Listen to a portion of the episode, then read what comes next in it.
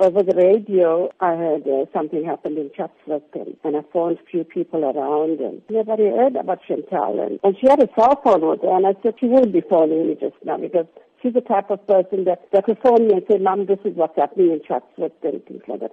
And I never got a call. So I went off from work and, uh, and didn't see Chantel anywhere. So I got to the place uh, to the club, uh, to the job, and, and when I got there, they said to me, if you didn't hear from your child, please go to the police station, and there's names of the kids there, and you can have a look. And I looked on the list, and Chantel's name was never to be found, and must have stayed in Native R.K. Khan Hospital.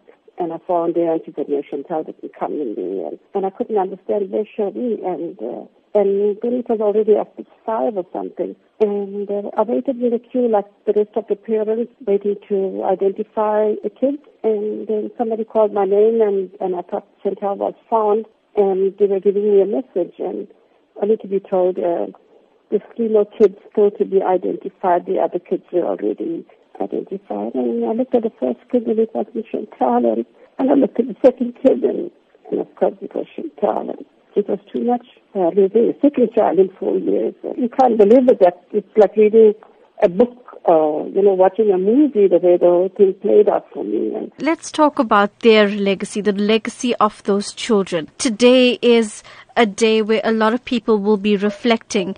And what would you like to say, you know, specifically about their lives and even their memory today? You know, I think we all must learn from what happened. I know uh, some of them have very short memory of what happened. Some of them can't remember what happened.